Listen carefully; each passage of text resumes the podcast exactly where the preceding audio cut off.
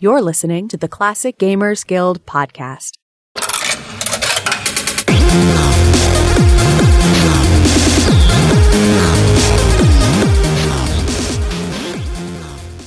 Well, for as long as I've been doing this podcast, it has been one of my biggest goals to be able to welcome this week's guest. He is the grandfather of computer role playing games, the grandfather of the modern MMO game, creator of the Ultima series and Origin systems. He's visited the Titanic, he's been to outer space, and of course, he is one of my personal heroes.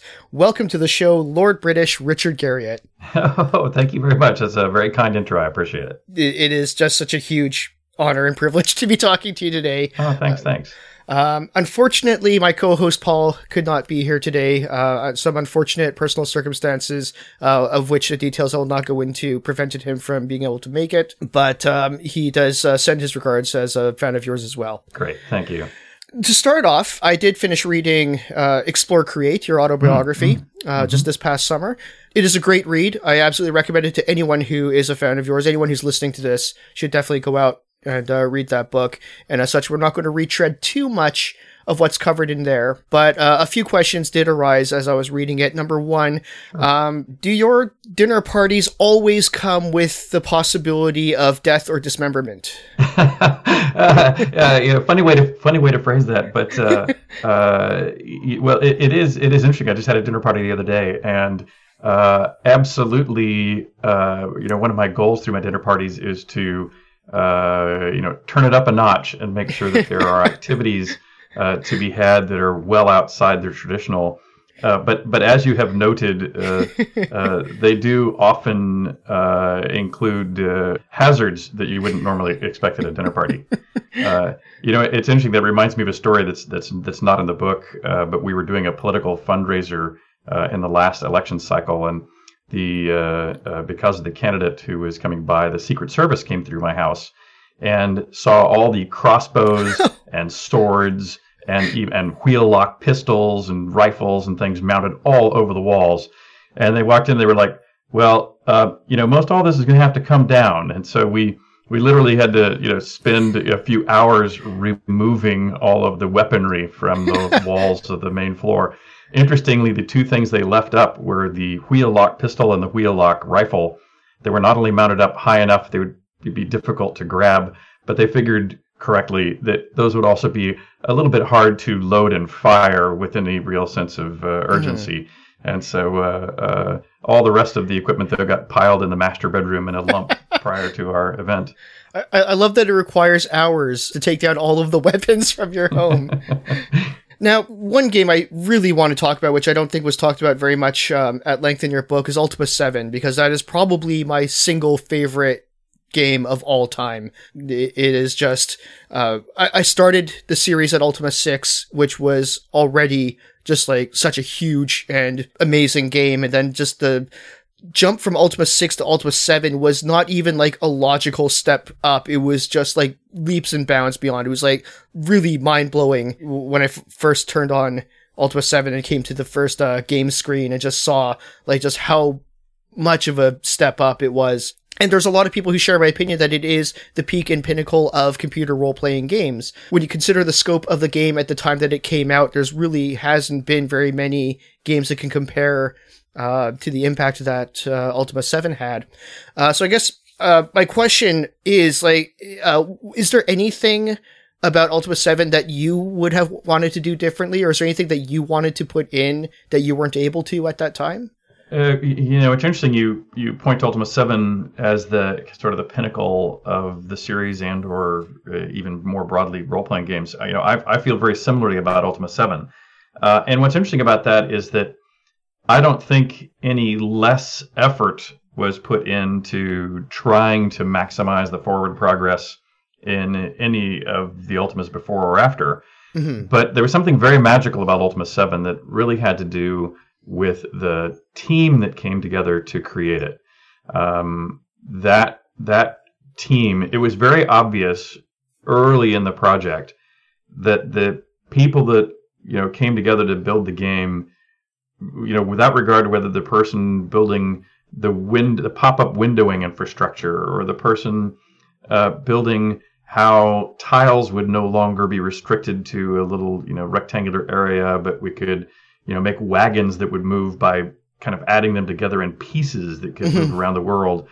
Uh, every aspect of that game, the the specialist who was in charge of kind of pushing that part of the game forward uh, were so incredibly talented, and everyone was so devoted to it. I mean, it, it was the pinnacle of Origin as a lifestyle. We all came together with this you know shared ideal to really make the this amazing game everybody worked very hard hard at it everyone was you know greatly appreciative of uh, of each other's work uh, and greatly added to each other's work so i mean it, it it was obvious what was happening during the creation process too mm-hmm. and uh, uh so no surprise it, it came out quite well and uh, whereabouts did Ultima Seven come come in uh, in the scheme of when Origin was being bought out by EA? Already as early as Ultima Seven, there were references to EA for uh, like in Elizabeth and Abraham and the um, the, cu- the sphere of the cube and the tetrahedron. Yeah, exactly.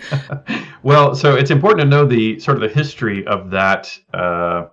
Uh, of, of both the what became the storyline of Ultima Seven, and then also our kind of off and on relationship with Electronic Arts. Mm-hmm. Um, for those who don't know the history, early earlier in Origin history, we'd actually distributed through Electronic Arts, and we had a falling out with EA where they started publishing games that were literally copyright infringement on Ultima, meaning literally they people had stolen the random green dot pattern of grass and put oh. it in their own game. So things that we were going, we were literally showing them precise copyright infringement. And uh, not only did EA kind of fight through and kind of push us around, like, hey, you can't stop us from publishing competitive games, which wasn't in my mind the point. Yeah. Uh, but uh, but even though we did get out of that distribution contract, they actually sued us. We actually ended up paying them money to settle out of court, just kind of wind up the stuff with EA. So that's why we had this sort of. Oh. That's why EA became the punching bag in a lot of Ultima stories, especially with Ultima Seven. Mm-hmm. Interestingly, the person with which we had that falling out, the, the primary instigator, had left EA uh, since uh, those early days. And uh, and so as we were looking again to fight for shelf space during the retail era, and we were looking at partners and began to seriously consider Electronic Arts again now that the management had changed. Uh, I, you know, it was with some irony that we said, "Hey, by the way, if if we do if we do uh, join you here sometime during the development of Ultima Seven, you might want to know what we've put in the game. And uh, and so we shared with them the plot uh, that basically you know roasted Electronic Arts and basically you know called them the evil empire and uh, and and made fun of their logo and some of the personnel and all these other things. And and actually EA was very uh, circumspect about that. I actually thought it was good fun. I mean, people have been poking at EA forever. People have called them the evil empire before and since. Uh, and so they didn't. Uh, they, their egos were not bruised. In fact, if anything, I think they they you know found good fun in kind of uh, being teased around an area which might have some truth to it. Uh, uh, and so uh, so it was actually during Ultima Seven, just prior to the release of Ultima Seven, or you know at least past the middle point in Ultima Seven, is when we became part of Electronic Arts. Okay. Oh, that that's actually uh, I don't know that I kind of raises raises my respect a little bit for them that they were uh, they were totally uh, cool and left that off. But that's about probably about as far as my respect for them goes at this point. um, yeah, yeah, I, I, I, still have lingering uh, c- concerns myself, I must say. um, so, uh, jumping ahead a little bit, uh, one section I was really hoping would come up in your book, which uh, I did not happen to see, was uh, talk about Ultima 9, which is um, polarizing to say the least. But you yourself actually, I- have seen you say that you were actually quite happy with how Ultima 9 turned out. Yeah, ultimately. So yeah, so, let me explain that. Yeah, and I agree. It is extremely polarizing, and um, you know, it, it's it's interesting that Ultima Nine gets all kinds of flack uh, for all kinds of reasons. Some of which I think it is fairly deserved, uh, but I can explain at least the rationale for what the what our thought process was. Uh, but I still think the, the people who, who uh, were disappointed or, or, offended by certain decisions we made, uh, I can understand their perspective. And then there are certain areas where you know it's un- it's unfortunate and it goes back again to that relationship with Electronic Arts. that uh, uh, there, there were things that were not as they should be at launch that we corrected. But this was before really the days of the internet being able to do regular patches and things nicely. And so, uh, even though we quote fixed it, uh, hardly anybody knows or cares that we fixed it. Um, and so, let me explain uh, kind of the trajectory of, of how this went. So, when we first started working on Ultima uh, Online, uh, and we were, we're, we were working on Ultima Online and Ultima 9 at about the same time. And when we pitched both those games at Electronic Arts, this was before there were any massively multiplayer games to speak of in the world. And so when we pitched it, EA said we have no interest and we we don't believe there's a market for a game like Ultima Online. And so they basically said, That's right, You guys, yeah. you can't do it." And they said, on the other hand, we really want Ultima 9. Well, that's the game because uh, you know we believe in the Ultima series. Uh, we had had a bobble with Ultima 8. Uh, they were eager for us to kind of replant the you know the crowning anchor back with the Ultima series, and so basically they supported Ultima 9 and were doing everything they could to stop any thoughts about Ultima Online. And we pitched Ultima Online for three cycles, so it's once every six months for a period of a year. Um, you know, once every six months, we we came back to pitch Ultima Online, and then finally, the time they originally kind of got it and kind of saw that it was happening was only only after we produced this demo. And uh, the demo uh, the demo discs that we made available where we charged people five dollars a copy for the privilege of being sent you know a, a beta copy of the, of the CD Mm-hmm. the the the beta the beta test dramatically outsold their lifetime sales units for the finished game and so and so immediately EA goes, "Whoops! I guess we were wrong on UO versus U9." And then they changed their they they switched their tune. They said, "We no longer want Ultima 9. We only want Ultima Online, Right. and we want you to cancel Ultima 9 and put all those resources on Ultima Online." And I was like, "You guys have screwed me once going the other way. I am not. I refuse to do it." And I said, you know, because if I do, they said, oh, we'll let you finish Ultima 9 later. And I said, no, you won't. you don't know how this goes. Um, you know, I, I, I want to keep Ultima 9 going. And so eventually what I agreed to was we, we, we put, we throttled the team down on Ultima 9 to a skeleton crew. We put most of those people on Ultima Online. Ultima Online came out and was the best selling PC game in Origin and EA history. And as I suspected, they said, what we really want right now is Ultima Online 2. We really don't ever want Ultima 9. And I was like, see, I told you guys this was going to happen. Uh, and I basically said, I'm going to finish Ultima 9. You have no choice. You know, I'm gonna I'm gonna find dollars on the side. I basically was a non-compliant employee and began to. In fact, this is really what ended my career at EA. I believe was my non-compliance with management dictate from the Mhm. top down. And so I, I basically Ultima 9 was finished only because of personal will to make it happen. right. That that also therefore meant though that even to the degree I was able to put some staff on it and get it finished, people wanted me to be done with it and move on as soon as possible. And so we made a, a strategic error, which was to release it prior to certain aspects of kind of a fine tuning and debugging. And and so the critiques of Ultima 9 in my mind fall into two areas, one of which I'll take the blame for and one of which I'll try to pass the buck over to, you know, mismanagement, you know, from our parent company. The, the ones that I can take the blame for, which I get made fun of by, uh, uh, like there's a guy named Spoony that loves to rip on yes, Ultima 9 absolutely. You know, and the, the classic phrase that he likes to rip on is, you know, like uh, uh, when the avatar is talking to somebody and says, you know, you know, uh, you should go find a paladin, and, and the, the avatar goes, What is a paladin?" a paladin? yeah, what's a paladin? That's the classic.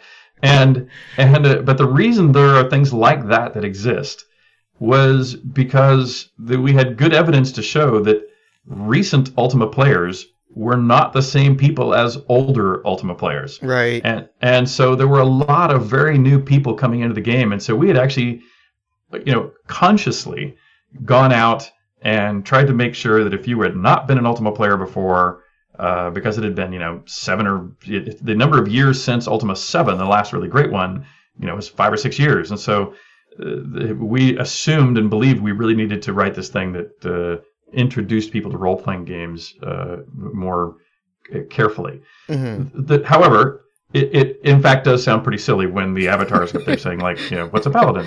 What And is the so Codex of Ultimate Wisdom? Yeah. Yeah. And so I would sit there and go like, okay, that's a fair cop. That was my decision. To be made fun of that is fair and reasonable. Uh, the uh, but on the flip side of that, there were certain aspects of kind of smoothness of the user interface or qu- clean quality connections between plot threads. All those things that we normally do in that last 10 or 20% of the time, which is really what makes a game great, is that Mhm. last 10 or 20% of the time. And we shortcut that a lot. And that was really just because of the pressure we were getting to ship it, move on, or kill it. And so I was every day in that last 20%, I was sort of just fighting to keep the project alive.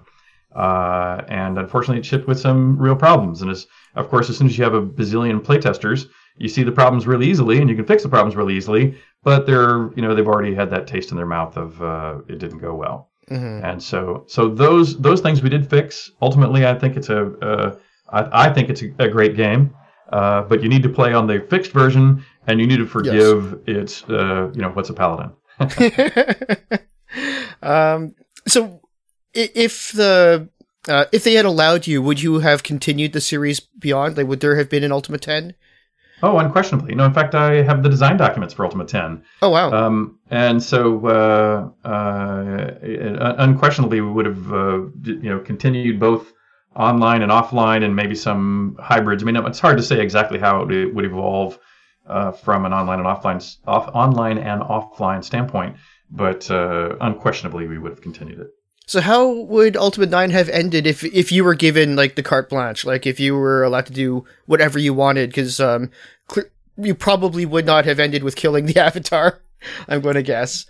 Uh, well, interestingly, I I might have sent that avatar off to Valhalla, so to speak, metaphorically. Oh, okay. But I, uh, but I'm not sure what I would have done physically with the world. Um, we actually had multiple endings to Ultima Nine, and the one we selected um, was uh, based upon the reality that we faced, you know, for the future of the line. Uh, but um, but but but you- you'll you'll you'll recognize this, even though you only came in starting with Ultima Six. You know, Ultimas One, Two, and Three really were, and Akalabeth before that, they really Yes. were just me learning how to program. You That's know, right. how to program in BASIC, how to program in assembly, how to you know, I had 3D dungeons, 2D outdoors, spaceships flying around, time travels through gates. You know, it was basically everything, anything I thought was cool in movies or books that I was exposed to, Mhm. all tried to be crammed into one experience, kind of hodgepodge. And it wasn't until uh, Ultima 4 that I began to create my own world. But again, with Ultima 4, as and, and Ultima 4, I think is the, the first great Ultima. Yes, absolutely. Um, I, I'm very familiar with the Ultima series. I just, uh, uh, I never got, a, I just didn't get around to playing it until Ultima Six. But uh. I'm very familiar with the the story of four and five. And the but when you think of Ultima 5, you know, I when I wrote Ultima 4, I wasn't thinking about an Ultima 5. And so with each Ultima, I started to go, oh, I guess I'm going to do another one. How did I end the story before, and how can I build upon it? You know, and if you look at the earliest ones, they are completely unrelated. You know, Ultima Yes, One is right. placed in my D and D world of Sosaria. Ultima Two takes place on Earth to make time travel relevant.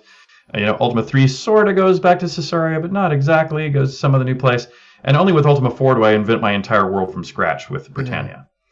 And so with 5 and 6, I sort of look back to decide, you know, where can I start now? And it was only starting with Ultima 7 that I said, hey, you know what? These might go on for a while. They seem to they seem to have lasted. Let me let me at least bring some main characters in that that other than Lord British Mhm. uh, who who go forward in time. You know, I already had the companions at that point and a few of the town leaders that were friends and family generally. Uh, but uh, uh, I was beginning to think more long term. You know, starting with seven. So, would you have just kept making more and more Ultima games like until the end? Like, is there any point? Like, do you have any idea of when the series might have stopped on your terms? Um, no, I mean, if you look at, you know, uh, uh, you look at other games that have come into existence since, and most of them are still going on to this day. So, Yep, absolutely. uh, you know, I think that's one of the greatest disappointments is that EA, you know, not only did EA basically kill it, um, but EA won't let it restart, and that I find you know even more sad is that uh, myself and others have all tried to convince EA to allow the trademark to be uh, brought back. In fact, I would I've offered numerous times to help or encourage them to do it without me if that was what was necessary, uh, but they will neither let it go nor work on it. Right. It appears. Uh, but you did get an opportunity to make Shroud of the Avatar. Well, the way yeah, the way I would describe it is, you know, I describe it as a spiritual successor to Ultima. yes. And what I what I mean by that is that you know while a lot of uh, specifics uh, about the individual story of Ultima I couldn't bring forward. Uh, Lord British is my own trademark.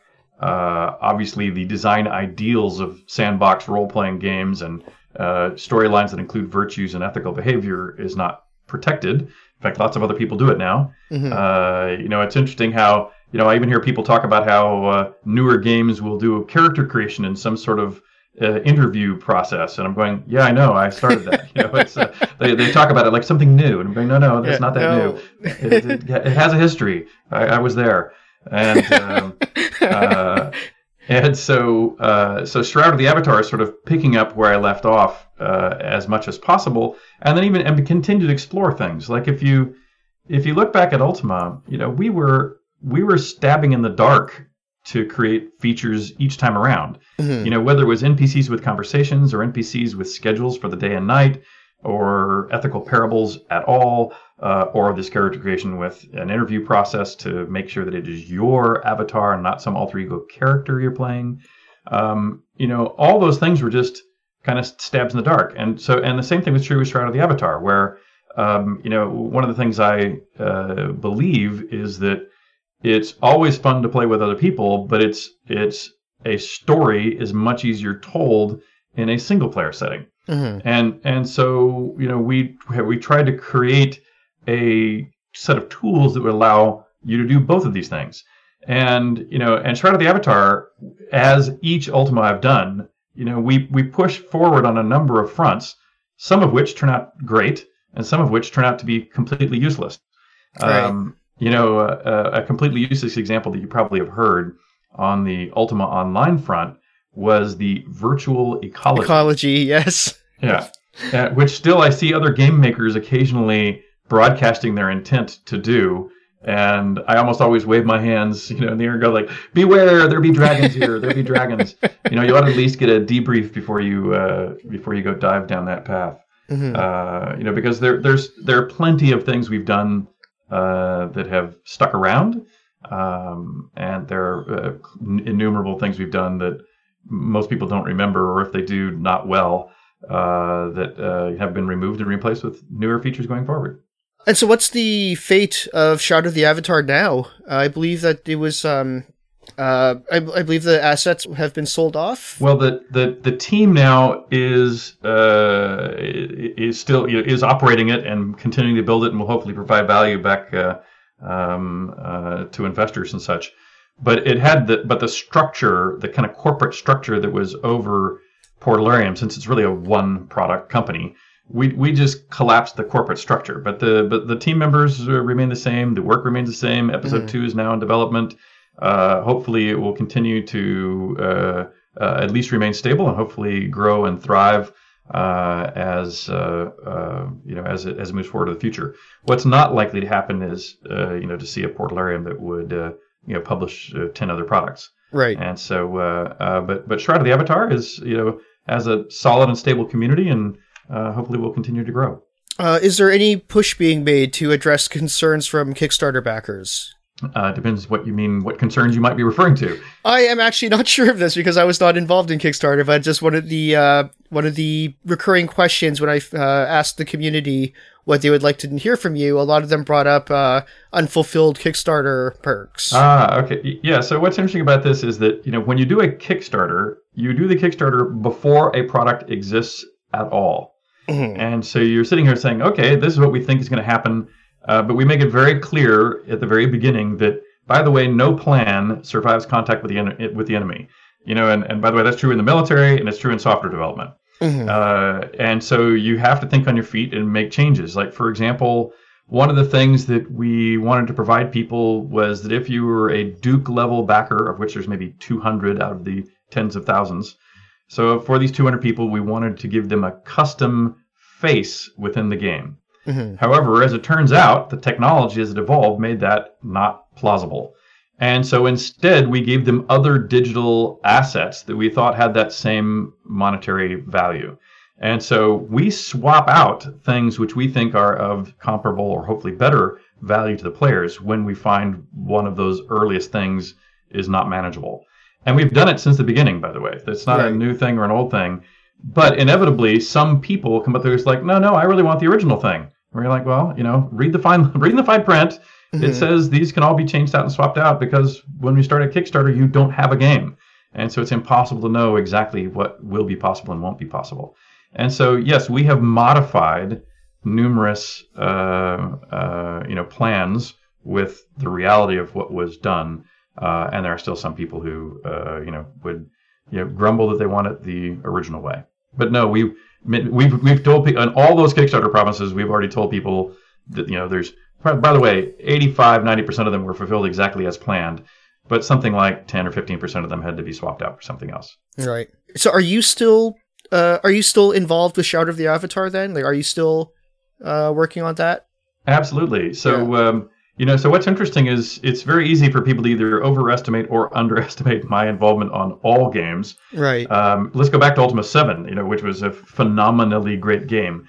You know, if you try to pick on almost any feature and say, who is the person who's responsible for that being great, my name would not be on the list. You know, it would be, you know, where did the story come from? And it was people like Warren Spector and the team that he, uh, uh, the story team and his guidance of that that did that made it so wonderful. If you thought about combat, you know, it'd be two or three of the programmers that work together in that whole system. It'd be, you know, et cetera. You, you could go you go point by point, and there's somebody else that you really should give credit for. Or Ultima Online, you know, really it's really Starr Long who deserves the credit for Ultima Online. As much as you know, I've been there present during all of these, and I get to be the shepherd that describes the goalposts. You know, where I sit back and say, look, here's what we're trying to do. We're trying to create a game, like let's say if it's Ultima Online, you know, we want to create a game that, you know, not only is this, you know, you and your avatar, we want to make sure there's a sense of the virtues, but it's gonna be complicated to do storytelling, so we still have to figure out a way to bring that stuff forward. And um, we, we, we, we did try the virtual ecology,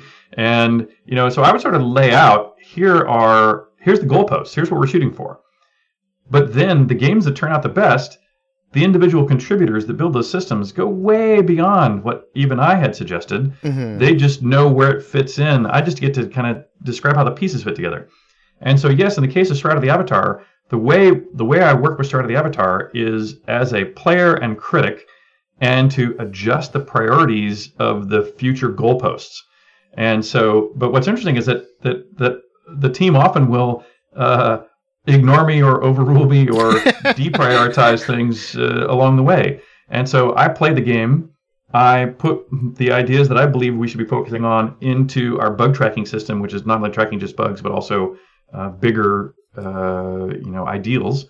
Uh, and then the team breaks that down to parts and pieces they think are workable. And so, for example, I'll, I'll mention, you know, uh, uh, you know, kind of how that works. Like, there's a uh, a guy named B. Cotton, Brandon Cotton, who uh, does a lot of the crafting and uh, uh, other skill uh, interconnections, both how you train up your skills and how world objects react to your engagement with them.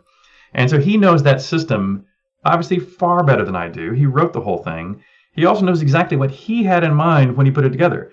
And so when I come in and I go, you know, I really think, you know, we need to have uh, whiskey that can be aged because that way you can come back to it in five years, and that whiskey really will have been five year old whiskey in real Earth time. and even though the whiskey isn't any different, I think it'll be cool to open a keg of, keg of it. And he'll go, okay, yeah, I get that.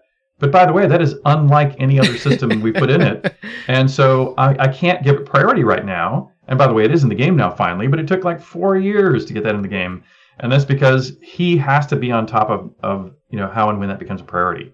Mhm. And the same thing's true. Where like one of the ones I harp on these days is uh, is cannibalism. I am a pro cannibalism game design guy, and uh, but the rest of the team is not. And they could actually put it in any day of the week they wanted to, and I've occasionally got them to agree to do it. But they're all a bit unsettled by it. They actually, their general opinion is is that in the case of Ultima Online, as much fun as people had with it, that people mostly use it for trolling behavior, and it actually tended to push people out of the game Uh, that you really wanted and needed in. And so we still have this debate all the time. But if I ever need to win one, I can always pull out a quote metaphoric silver bullet and just force it through. But otherwise, I put these goals up. We debate them as a team. The individual responsible for each um, system gets to have uh, fundamental authority, uh, and we move forward. But yes, I'm still involved. I, I also want to take the time now just to say on the record that uh, in for what I believe and hope to be the right reasons, I am a big fan of your um, inclusion of the child abuse in Yeah. very many of your games. Yeah. uh, it, it is something which uh, uh, obviously takes your explanation of why it's there in order to understand it. Yes, But- exactly. Which I'd be happy to give here too, just in case uh, any Why not? listeners. Absolutely, go for it. yeah, yeah. I, I, I So, uh, think I think you deserve the chance to defend yourself on to this explain one. to explain. Let me help. Wait wait let me explain. You know, why is there cannibalism? Why is there why are there these homages to killing children? Um, so uh, yeah so the story with that one which is i actually think a really important story you know it goes back to ultima 4 and you know when i was doing ultima 4 and i had already decided upon the eight virtues you know honesty compassion valor justice sacrifice honor spirituality and humility. You know the next problem was is how do you make quests that show off those or engage you in a debate about each of those? Mhm. and and some of those you can at least imagine pretty easily. Like if it's courage well if i'm running into a, if i take on a monster that's tougher than me it's courage. But if i run away from a monster that's much tougher than me maybe that's not fear. Maybe that's actually just being smart. You know what i mean? Mm-hmm. So so you how to structure an interaction around the eight virtues first of all is hard. The second part that i took with me as i was designing scenes in ultima 4 was that after you've done a number of tests as long as test that's almost as good as it actually being a test. Because if you think the game is going to judge you on it it means you will think about it and act accordingly even if I've not managed to code something behind it that will actually dock your points in these virtue areas. Mhm. And a lot of the tests in the game actually were that. They were just things that looked like it would be a test. And so, for example, in the final dungeon, uh, you know, I, I did things like um, uh, one room that you went into had a party that looked just like yours. One mage, one fighter, one tinker, you know, one shepherd, one everything else, and that's what you would have with you when you came in the room. And so I thought, oh, it'll look like it's a doppelganger of you because the graphics were just little simple stick figures. Yeah. And so it, I thought, haha, you know, it's not really a test. I just, I knew it would make you wonder if it's a test. And so I was like, okay, put it in. And one that I put in uh, was this room very close to the end of the game where there were some cages in the corners, little prison cells. And in the center of the room was a switch. And if you threw the switch, the cages would open. And what was in those cages were the icons for children. And all children look the same in the game. There's not even a, you can't tell boy children from girl children or anything else. They're just a child. But in this case, those children were monsters. They actually would be set to attack you. And they had attributes of monsters. And, but they came from all four corners of the room, so they pretty quickly surround you. And when you're surrounded and being attacked, your natural inclination will be to fight back. And I thought, well, this will be an interesting quandary because the avatar who's trying to make sure they are on truly their best behavior will probably feel it's a that they might be docked for murdering the children. When in fact, in my mind's eye, they're either vampires or zombies or pick your own metaphor. You know, the game wasn't even sophisticated enough at that time to tell you what they were. They were just Right. monsters. And and as far as I cared, kill them. They're monsters.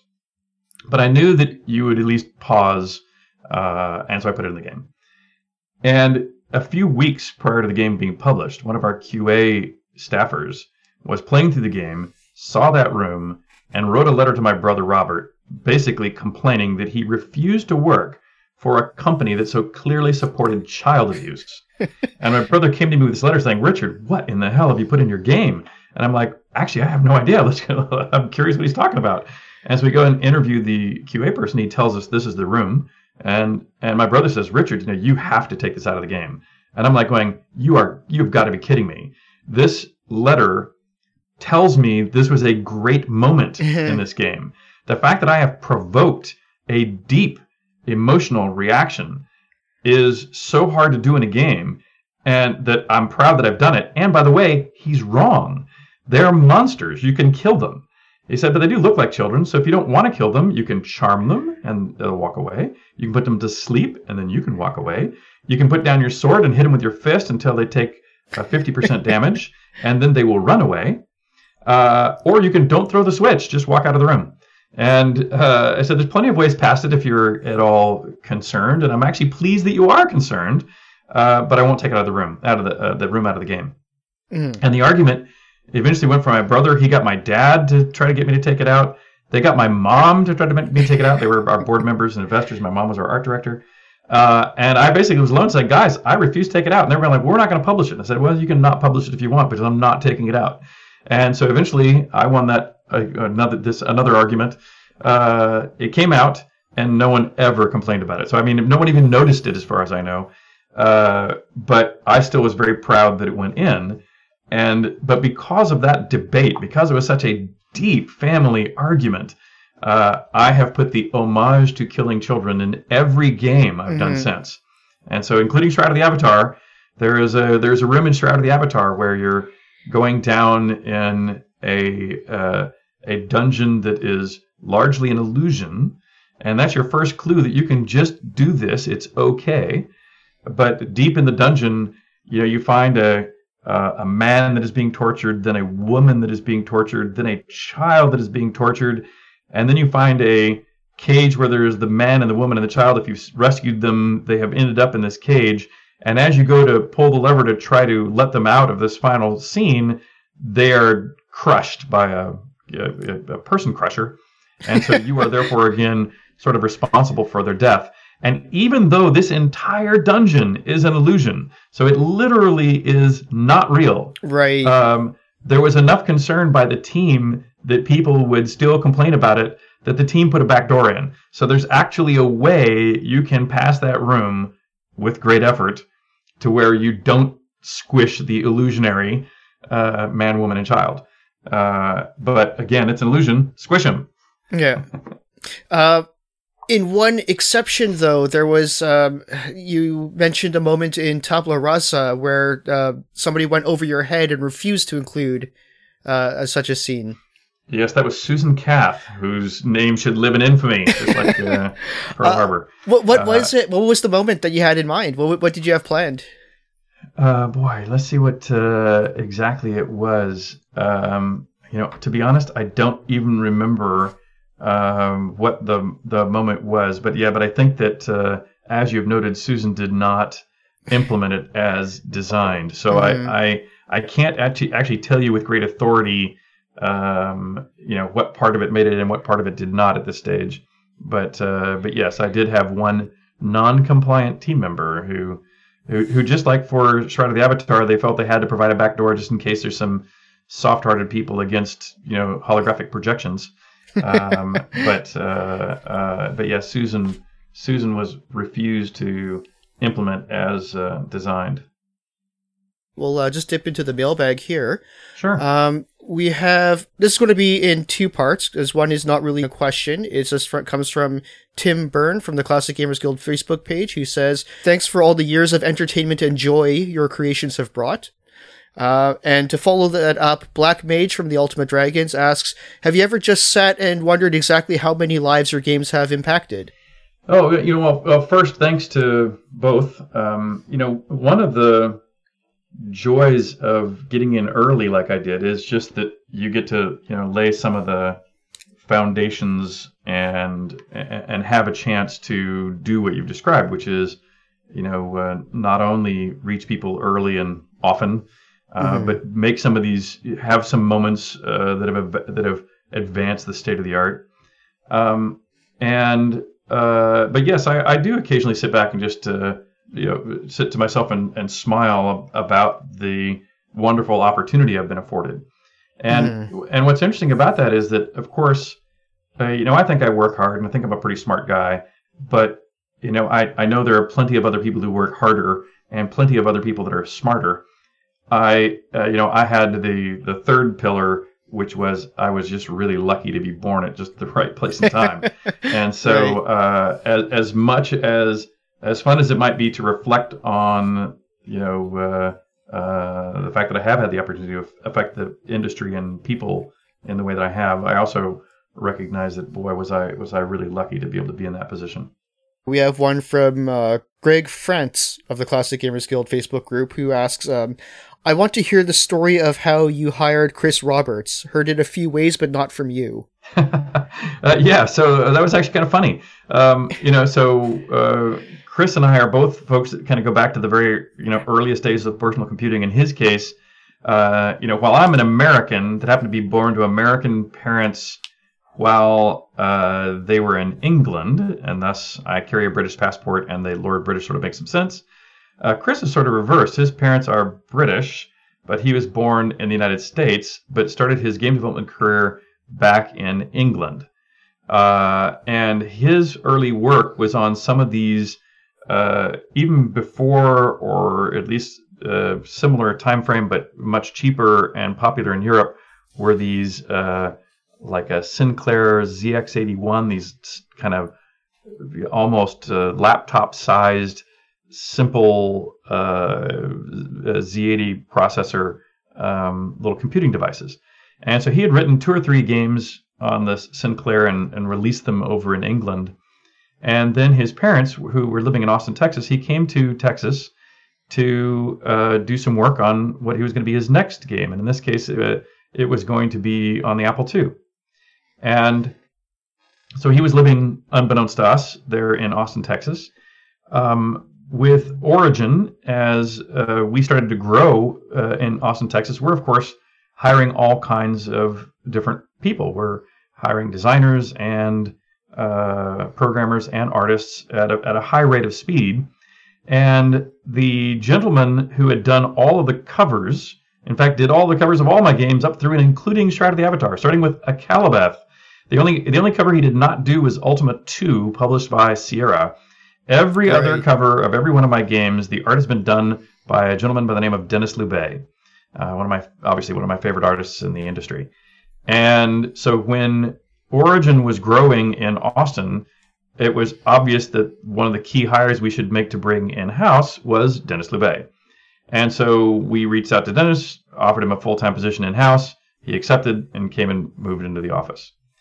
Uh, and by the way, all of these first generation of artists during this growth era of Origin were people who had never done art on a computer. These were all people we had to train to do art on a computer. And oh, wow. uh, and so Dennis fit that bill too. We brought him in house, you know, handed him a mouse and a keyboard, and you know, just, we all started in working and learning together. Well, it turns out that Dennis had prior to us bringing him in house, he had been doing the artwork as kind of work for hire for Chris Roberts for his new small little game here in Austin. Hmm. And so we basically stole his artist and shut down his game. And so, you know, he called Dennis and say, like, hey, Dennis, you know, what's happening? You're not doing my art anymore. I said, yeah, no, I took this job with Origin. So Chris is like, who's Origin? Who are these jerks that stole you away? And uh, so Chris came over uh, to see Origin. We also therefore got to see his uh, the game that he was working on. I think this was Times of Lore. And oh. uh, uh, but uh, we said, well, hey, if you still want access to Dennis and all these other artists, why don't you just come bring your your game in house here at Origin? Because uh, all of us who were authors with Origin at the time, myself included, were really freelancers. So you know, I paid for all of the development of the, what went into the Ultimas at that time.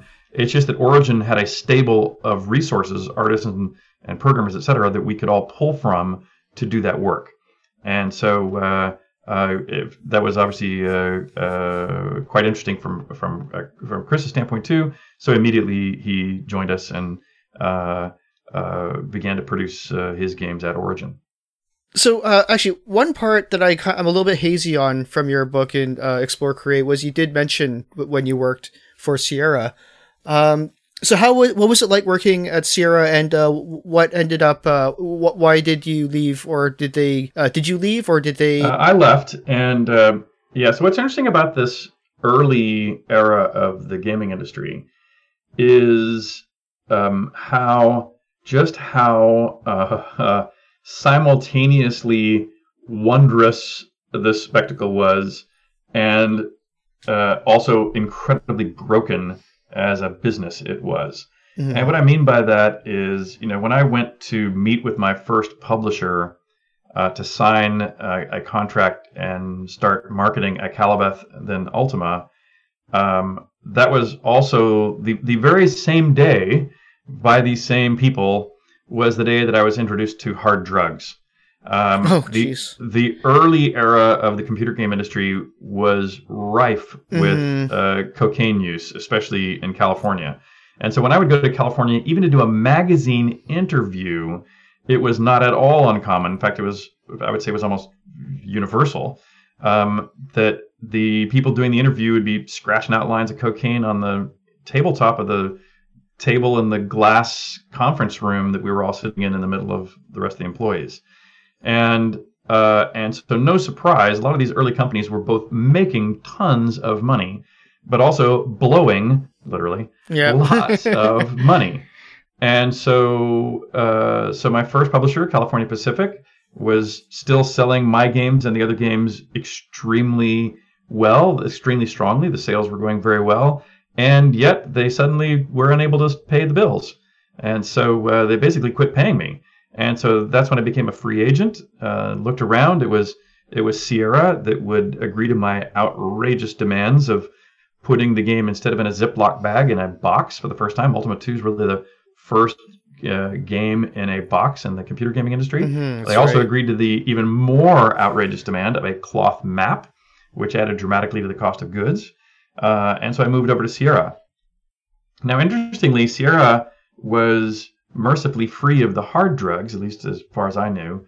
Um, but uh, you know, uh, uh, drinks and smokes of various kinds were still rampant, and uh, and so you know it was it was common on work days to have you know the principals of the company you know bringing around you know cases of liquor uh, where everybody kind of gets you know plastered, you know, just lying around on the floor of the office, uh, and and so still it was a lifestyle of excess, and mm. uh, and guess what? Even though Ultima Two sold very well, there came a time halfway through its sales that they also quit paying me, and so therefore I became a free agent again. And in both of these times, I actually had called my brother Robert up, my older brother, who was uh, getting two business degrees and two electrical engineering degrees and I'd say, look, Robert, can you help me collect from these deadbeats? And he tried in both cases and failed in both cases. And after that second time, he's saying, Richard, you know, you and I just ought to go into business together because I, I promise you, I'm a better businessman than they are. And I can also promise you that if, if we get a, if we get money from us, the sales of your games, I will pay you. and I said, oh, well, that's a better deal than I've ever had before. So yeah, let's do it. So that's it was really my brother Robert that uh, uh, you know that was responsible for our our beginning of uh, origin. Stephen Walvik from the Ultima Dragons asks, "Has your view on what defines virtues grown or changed since Ultima 4?" You know, that's an interesting question because you know when I was developing the virtues, you you may have heard me sort of describe the process I went through. Um, mm-hmm. But it's one of the it's one of my prouder, uh, my proudest probably design contribution. Uh, it's definitely the one I worked the hardest on. Uh, and it came like this, you know, it, you know, it, it, wasn't until we started Origin, which the Origin's first product was Ultima 3. That's the first time I got fan mail. And fan mail then, as if I, to the degree I ever get it anymore, uh, it still is this way. Now it's emails, but uh, anyone writing in usually goes one paragraph or line of, hey, I liked your games. And then however much longer they're interested in writing, is let me tell you what you did wrong and how to do it better. And so everyone's a critic, and that's pretty yeah. much all you get as feedback. But it was interesting to see also in that feedback that I got starting with Ultima 3 how what the side effects were of some of the design decisions that I had done. like in the early Ultimas, you could sneak around behind the counters of shops and steal stuff, and then the guards would chase you out if you got caught. And most people thought of that as fun. I thought it was fun. but it turns out it became the lifestyle. I mean, instead of being a heroic character, I was training people literally to be thieves and you know brigands. and and the greatest joy the players generally had was to kill off Lord British and all the townspeople, kill Iolo, kill the guards, kill you know, and kill all the characters I'd made. You know, especially if they already won the game once. The way to go back and continue to have fun with it is to kill everybody. Mm-hmm. And I'm going, wait a minute, that's that that's probably not the best game design I could think of. And I said, you know, I'm going to make a game about virtue. I said, okay, well, what, what does that mean? What am, what am I going to what am I to write about specifically? And I went, well, okay, what are what are your sources? Well, of course, there's religious sources, and I'm going, well, you know, not only personally not a religious person, but you know, I I thought that if I started down a game with a religious doctrine as a backbone, that that would you know uh, uh, wouldn't uh, get me where I, I, thought I wanted to be. So I then started reading philosophy. I said, okay, well, what about you know Plato and Aristotle and all these people? What do they say about life and virtue? And if you go back and read their works, they're a bit dated, right? They're they're still mm-hmm. misogynistic. They're, they're still racist. Uh, you know, they still you know they're just things that don't they didn't necessarily hold up that well through time. Mm-hmm. And then you go like, wow, well, I could maybe do the seven deadly sins, but then that goes back to both scary movies and also the religious factor. Um, and and I suddenly realized I can't find the basis of virtue that I believe in personally from a, as a modern person, um, and and would also make a good game. So I'm going to have to make my own philosophy from scratch. And as soon as I realized that, I was going like, "Oh my God, I'm doomed," uh, because you know a lot of good thinkers have thought have, have spent a lot of time over eons doing this. And so I said, "Well, but you know, let's try it." And so I literally got out a, a stack of, of post-it notes, and I started going through encyclopedias and religious texts, and this is way before the internet, of course. Uh, and I started saying, like, okay, I put a line across this kind of point, point on the wall. It was a big whiteboard and I said, if it's a, something that motivates you to do good deeds, like honesty, I'm going to put it above the line. And if it's something that motivates you to do bad things, like greed, I'm going to put it below the line. And I just began to put post-it notes up above and below this line. Good deeds, this motivates you to do good deeds, this motivates you to do bad deeds.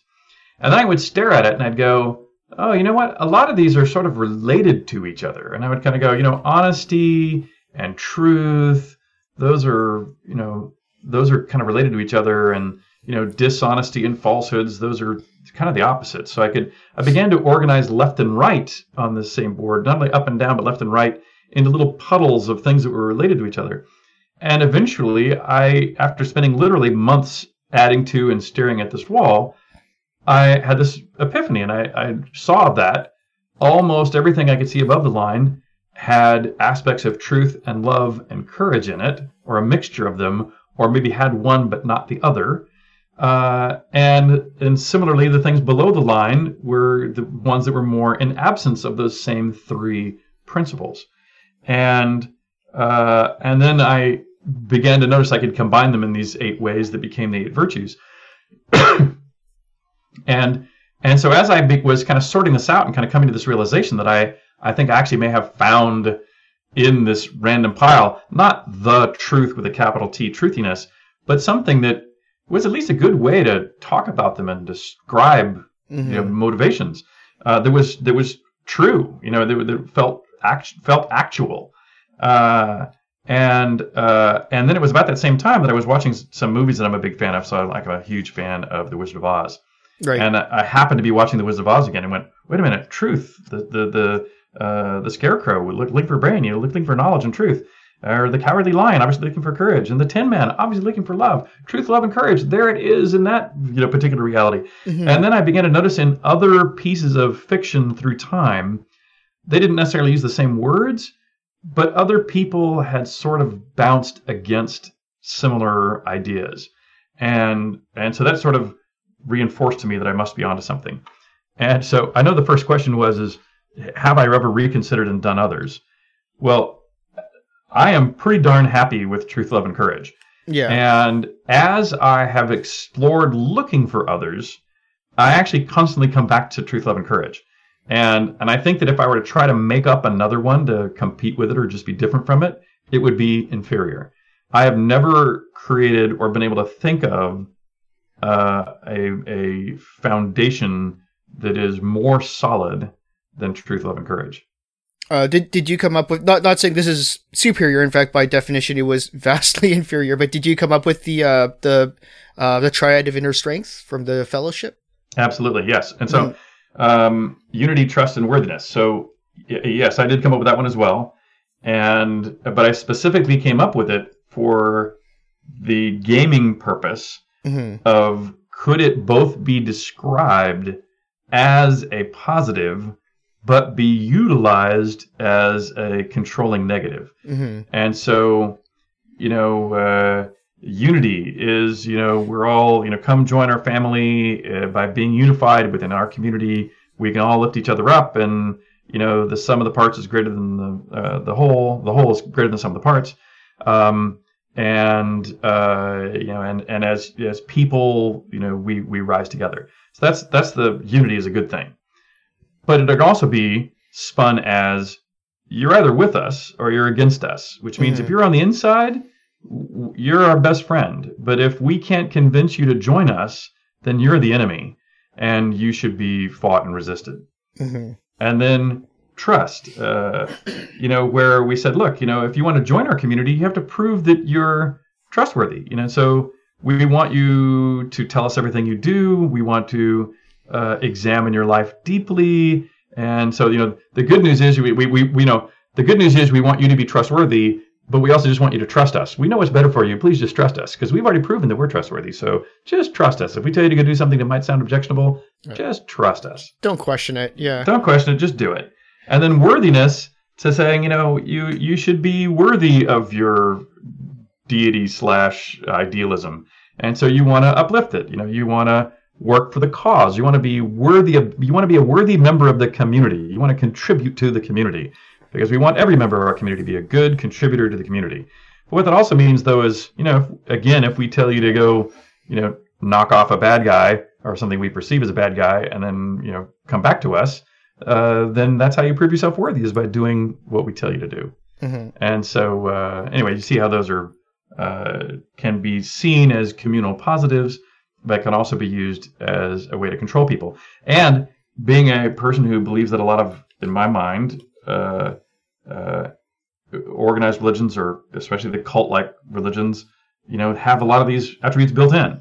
And so, uh, you know, I was also being inspired by things I saw uh, in practical reality around us. Mm-hmm.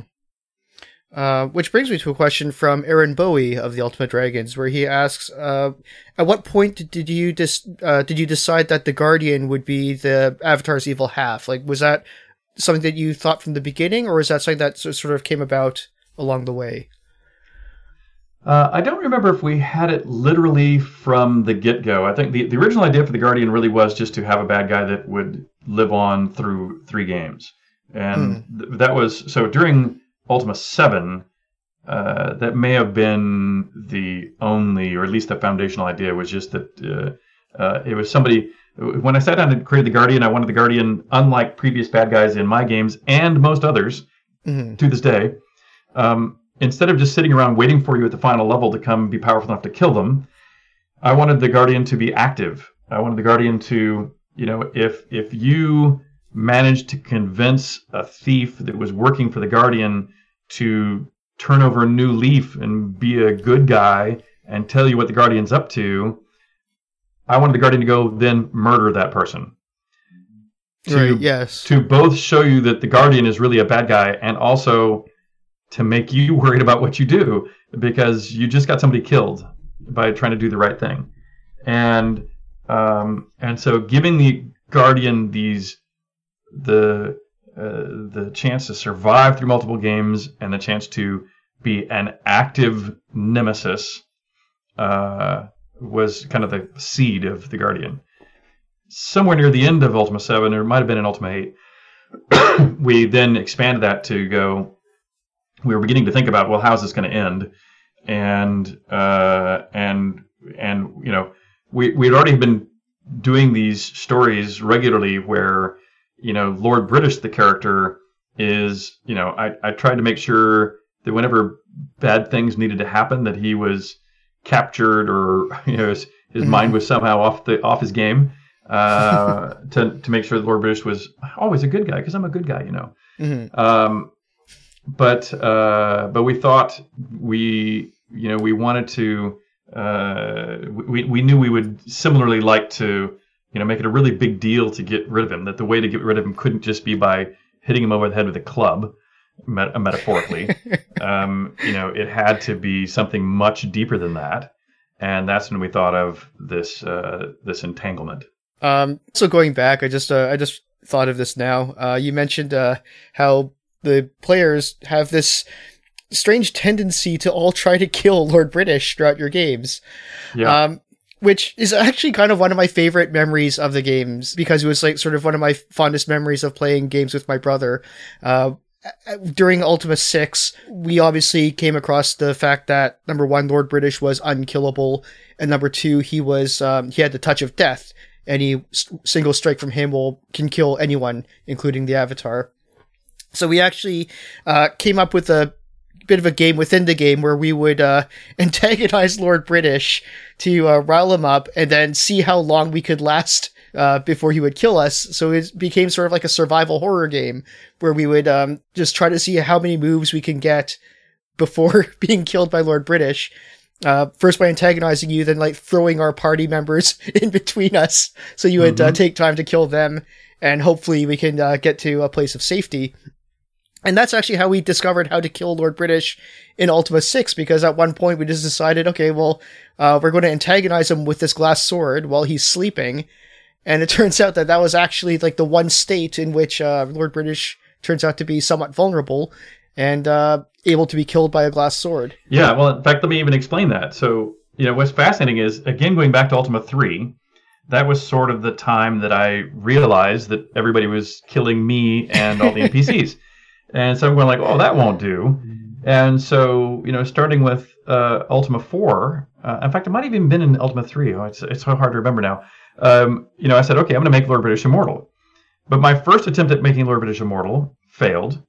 Uh, and and the reason why that one have failed is um, if you attacked Lord British, he would take no damage, and then he would come and slowly kill you, and that, that part of it worked just fine. But what I had failed to do was think about the fact that if you antagonize Lord British in his castle, you could run out to the moat in the castle, and behind the castle was a ship. And so if you jumped on that ship and then moved one square away into the middle of the moat, Lord British couldn't get to you to kill you. And so first of all, you could sit there and survive. But the second thing you could do is shoot the ship's cannons at Lord British. And it turns out that went through a different damage routine that I didn't check what the character was you were shooting at. In fact, it didn't even do damage. When you shot a ship's cannons, it was a completely different algorithm. It just basically said 50 50 chance whatever you shot at is dead. Doesn't matter what it is, tall, small, doesn't matter. 50 50 chance is dead. So when you get on the ship, shoot at Lord British, 50, you know, do it two or three times, Lord British is dead. And so everybody figured that one out. I'm going like, oh, you know, here I thought that I had, you know, fixed this one. And uh, then we went up to the glass sword one, you know, where uh, as you've noticed, when when Lord British is asleep, the icon mm-hmm. is not the king icon. Yeah. When it was only used for Lord British. It was the sleeping character icon, and that was what was tested during the damage routine. And so if you used anything other than the glass sword, uh, it wouldn't work because it would wake him up. If you couldn't kill him in one shot, mm-hmm. he would wake up and then he'd be back to being the king icon again, and so no damage could be taken. Uh, and so it was just a loophole, you know, that fell in. And, and it, as it turns out, there were loopholes starting with, you know, three, four, five, six, and finally with seven. I believe we actually plugged all the the unknown loopholes, but instead the team put in a way to do it with on purpose. Yeah. And uh, and that was you know big fun too because uh, uh, you know my, my big thing to the team and there's stories around this principle also. But my big thing with the team was if you put Easter eggs in the game, that's all great. We all love Easter eggs, but you have to at least tell me what they are so that I can make sure we don't do something that you know I'm I don't want to be embarrassed by or have something unknown in the game. Mhm. Uh, and so in this case, when the team said, "Okay, we want to put in a way, we're pretty sure you can't kill Lord British by any, you know, un- unforeseen ways, um, but we're going to add one of our own." And the one they put in was the plaque. metal plaque, uh, because just before that, there had been something happen for real in our office, where one night uh, I was leaving, and the woman I was dating was leaving the office building, and we came down to the front door and the front doors, these glass doors that are normally held shut by electromagnets and a metal plate at the top corner of the door, where the electromagnets are holding that plate, and that plate is uh, screwed to the glass door. And so that's what prevents somebody from outside coming in without having a code. Uh, as we approached the door, both of us noticed the door was slightly ajar. And so instead of pressing the exit button, my girlfriend just walked through the door. And when I get under the door, I just instinctually reach over and press the red button that says this for exit. And it turns out the reason the door was ajar is because the screw had come loose. Mm. And so the metal plate is still sitting there up on that magnet. And so when I'm standing under it and press the button to release the electromagnet, this large metal plate comes down from, you know, 12 to 15 feet up, hits me square in the top of the head, Oh, busts my you know skin open and got 17 staples in my head Oh. you know knocks me flat on the ground in a big pool of blood you know my girlfriend runs back into the you know uh, screaming back into the office going richard's been hurt richard's been hurt. People come out to find me in this pool of blood in the in the entryway of the, of the building. Uh, no big deal other than 17 stitches. But but that was what they put in the game. So they decided that uh, in lord British's castle there's plaques over all the doorways that say throne room, food storage, whatever else it might be. And one of those in particular, if you wait till Lord British is walking exactly under it and under it and double click on the plaque, the plaque will fall down, hit Lord British on the head and kill him. Mhm. Which I they- found completely accidentally. I just happened to want to read that sign at the moment that you were standing under it. that just shows you, you know, there's always a way. Mhm. And uh, um, uh, but in this case, I actually think they even like put some. Uh, uh, you know, Lord British was not married uh, to this point since Lord British is really me, so he's always kind of paralleled my real life existence. But in, in this particular case, they they put some documents in Lord British's uh, uh, possession about him, you know, having an affair with the housekeeper or something at the castle or something. That's really, right. uh, you know, something of that nature. I can't remember exactly, but uh, they, the the team was just having you know fun poking fun at me. But the one, by the way, this this one you may not know, which is again in Ultima Seven. One of the QA folks came to me and said, "Hey, Richard, I was scanning the map for some reason, and I found a treasure room in a mountain that you probably ought to come see." And we went over to see it on this QA person's desk, and sure enough, somebody had created a room with every object needed to finish the game. And and so this was a, a, a thing such that if any real player had found this, it would mean that they could finish the game without ever doing any of the plot. And so this was exactly the kind of thing that I had told the team, you do not do this without telling me, because we have to be the final arbiters as to which one of those, you know, uh, uh, those Easter eggs we leave in. Mhm. And so we were going, okay, some designer has gone off the radar and put something in that we did not agree to. Mhm. And so very quietly we said, okay, nobody tell anybody. Let's bring in a programmer. We got the programmer and said, there's probably a teleporter somewhere on the world map that sends you into this room. Please go find it. And we went and found it, and sure enough, it was an area, and we knew this guy named John, who whose area this was, whose responsibility was to build out this area. So we go, okay, John has made himself his own Easter egg. Let's change it. And so we actually made a new back door to go to that treasure room. So the treasure room actually stayed in the game. We made a much more hidden treasure uh, way to get there that I don't think anybody ever discovered. Oh. And we made John's teleporter teleport you to a new place. And that new place was a small room where you would be standing before Lord British. He, Lord British would go, "How dare you cheat? You are you are you're a thieving scumbag. You know you've been found guilty of treason, and you're found. You know the punishment will be now, and that punishment is death." And then you know we had these fireballs and these other things kind of unleash this cataclysm on whoever the player was that would stand there. So that was our sort of retribution against John. uh, and we then left in our own back door uh, just in case it would ever be useful to uh, have the room with uh, all the answers in it. So, just a couple more uh, questions for you. Um, Sure. is uh, one comes from our Patreon supporter Bruce Bernizzi, who asks, uh, "How how did the Avatar go from being this, um, you know, basically a, a role playing game avatar, which is completely at the design of the player, into becoming a single character like the the blonde hero, uh, who he becomes in the later games?" Well, so uh, the, the the the answer would be uh, it completely depends upon the uh, level of technology and ability to showcase things. For example, uh, if you think about Ultima 4, so uh, in fact, I'll even go back before that. In in in uh, a Akalabeth, Ultima 1, Ultima 2, and even Ultima 3, your character is literally a single stick figure. It doesn't matter if you're male or female, it is the Mhm. same stick figure.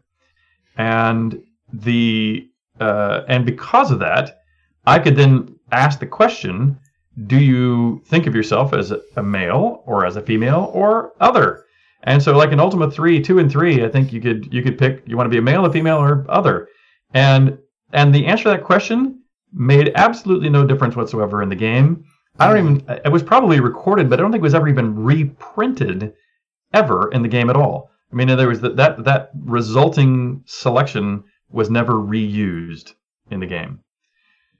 Then when we get up to Ultima 4, where I'm really wanting this, you know, because I was doing a game about virtue, and I was going to judge you, the player, based upon whether you did good deeds or bad deeds. If you lie and cheat and steal, it's your fault. It's not because you're playing some alter ego. You know, if, if you're playing a game as Conan the Barbarian, you should be expected to be ethically ambiguous. You know, you, you're a thief and a scoundrel and a womanizer, and you should role play like a thief, a scoundrel, and a womanizer if you're Mhm. playing as, uh, uh, uh, you know, a, a bad character. Uh, and so I didn't want you to be playing your evil wizard counter, uh, uh, you know, uh, alt. This has to be you, the player from Earth, who somehow finds their way into my world. And that's why we do the personality profile. That's why we do the moon gates that take you there. And so even if you might change your form physically uh, in some way, this is your avatar, your manifestation in our world. But then we ran into the problem of, well, you know, Ultima 4 has a, some cover art, and it is reasonable in cover art to expect to see the hero. And even though all good marketers would say, I want to see the front of that adventurer, um, that would immediately, in my mind, run contrary to this is you. Mhm. And even though I had a fictional MacGuffin to say, by the way, you will transform physically when you become the avatar, but it is your soul, your spirit is in that avatar. But I still said I ought to make that avatar as nondescript as possible. And so that's why on Ultima 4 you see the avatar facing into the scene and they have long hair. Blonde is arbitrary. But the but the fact that we had this long-haired adventurer facing in away from you into the scene was so that you could use your imagination to fill in that that's me to the Mhm. best we could. But but it was never our intention to say you are this specific muscular blonde-haired dude. It's just that you know we're we're taking advantage of the technology as it comes. So uh, you know in those middle Ultimas, it, we still didn't have enough artwork to give you any real variety in your character. We were just barely out of the stick figure era. Well, now we have, of course, very deep avatars where you you know, you know adjust your eyebrows and uh, you know cheekbones, much less your hair color, hairstyle, gender uh, quandaries, etc. And so, uh, you know, while I clearly understand that critique, and you know, uh, we were doing the best we could at each stage, and I find it interesting that sometimes I'm given credit for you know giving you the first you know non-binary gender uh, abilities in Yes. the early Ultimas, and I'm going really, I I I, I would you know. Uh, I'm glad that it turned out to be important to people, but I have to tell you, it was not. It was not done because I was inspired to provide non-binary options. I just was doing what I thought was kind of fun and cute at the time, Now, uh, now, by the way, as soon as I realized that it was meaningful to people, I then doubled down. But it was sort of an accidental discovery. Mm-hmm. I guess one last question, which I think um, very many people have been asking. I don't think I've ever really heard you uh, answer this one. Uh, what are your favorite games? Oh wow! So uh, so yeah, so my favorite games. Um, you know, interestingly, you know, I obviously play a lot of games still. Mm-hmm. Um, but most games I play for only about an hour before I go, eh, it's not for me, and put it away. And I'm sure that's true for a lot of us. But so if, if I went back and said, what are the games that I really loved? And in my mind, that means I loved it enough to continue playing it to completion if it was a solo player game, or for you know tens and tens of hours, hundreds of hours if it's a, a multiplayer game without a, ending. Mm-hmm. Uh, my list would go like this: the first the first game I ever played to completion that I did not work on was Myst. Uh, mm. And boy, do I to this day, I, my memories of Myst are are are near to my heart. Uh, I enjoyed it deeply. Then I know that was the first. The rest of these will be somewhat out of order. Mm-hmm. But um, I'm also a fan of the first uh, Command and Conquer. Uh, the original Command and Conquer, I still think is likely, at least for me, is the best of these uh, multiplayer uh, real-time strategy games. Right. It and it may just be biased by my memory of as I was learning to play it, so was everybody else I knew, and so we were constantly taking turns as to who had the superior strategy, and the strategies uh, uh, unfolded very diversely uh, with how you would use specialized units.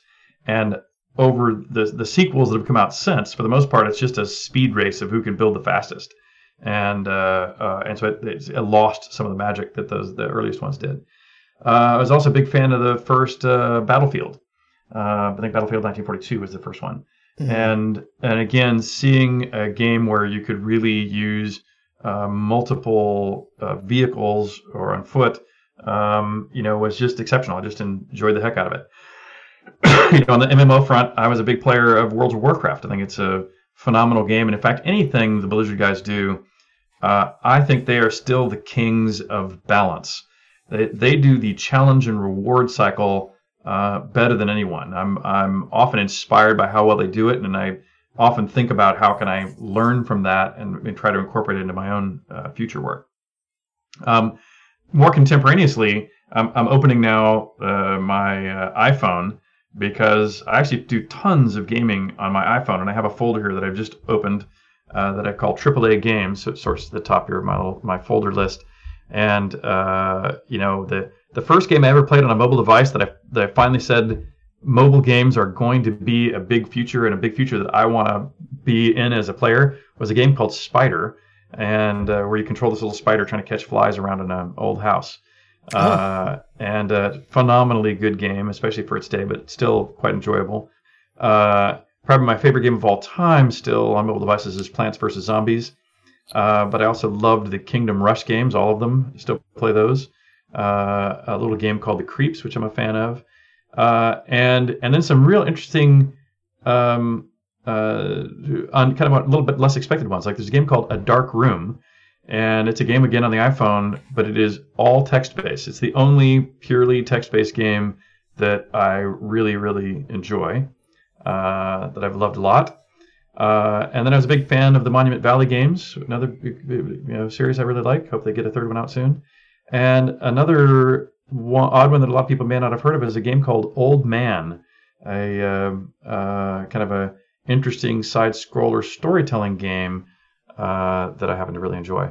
Uh, but anyway, that's sort of so that's sort of my pantheon of games, uh, and I'm still waiting to fall in love with a VR game. Uh, right. I'm ordering the new what's the new system that just came out from Oculus? Uh, anyway, I'm ordering it for the family for Christmas and the lightsaber dueling game I hear great things about. So I'm going to give that one a try. That's my that's my next hope for um, Obi Wan Kenobi. Your only hope, but I'm, I'm hoping that hoping Star Wars can something can finally make VR compelling. One one question for me on a personal level, I really mm-hmm. must know this. Do you um, uh, are you familiar with the Quest for Glory series? But, uh, yes, yeah, oh yeah. Are you are you a fan of those? Like, have you have you played through them? You know, I have not played through those, so uh, uh, uh, but no, I've I've respected them, and I know lots of people have played them. I actually think it might be one that I would really enjoy, but no, I have not played them. Mm-hmm. I, I just uh, I, I think it's probably no coincidence that um, the Quest for Glory series and the Ultima series are like my favorite, the all time favorites, top Yep. of the list, uh, because they they do come across a lot of the same similar themes, uh, very um, very innovative for their time, each of them, and it's Mhm. just uh, that's just uh, wanted to to see what your opinion on was them because I believe I heard, if I'm not taking this out of context, I believe I heard that the Quest for Glory uh, games were commissioned to be uh, Sierra's answer to Ultima after you had left. Yep, yep. Uh, not not to say not to take anything away from Oh, uh, no, yeah. Lori or Corey Cole because that is absolutely their vision and the No, game that they wanted to yeah, make. Of course. But and um, I've, I've heard nothing but good things about them too. So uh, uh, you know, there's uh, you know, it's it is interesting that you'll notice on all the lists of the games that that I did mention on my list, there's very few role playing games. yeah, uh, and so there's World of Warcraft, and you know I was also a big fan of Diablo, also from Blizzard, uh, also a, a kind of a uh, action RPG, um, but most others were not. And so, i i- interestingly, while I really enjoy creating virtual world role playing games, uh, it, maybe it's because I compare them to immediately to what I'm doing myself. Uh, but there's tons of ones that people have really liked uh, that I've sat down and gone and played. But if they're not the way I would do it, then I seem to get frustrated about it. Like uh, right. Lineage, the game from NCSoft that did so well for NCSoft, was incredibly beautiful, inspired by Ultima, incredibly beautiful, tons of fans, way, actually way more fans than any Ultima ever had if you look at it globally.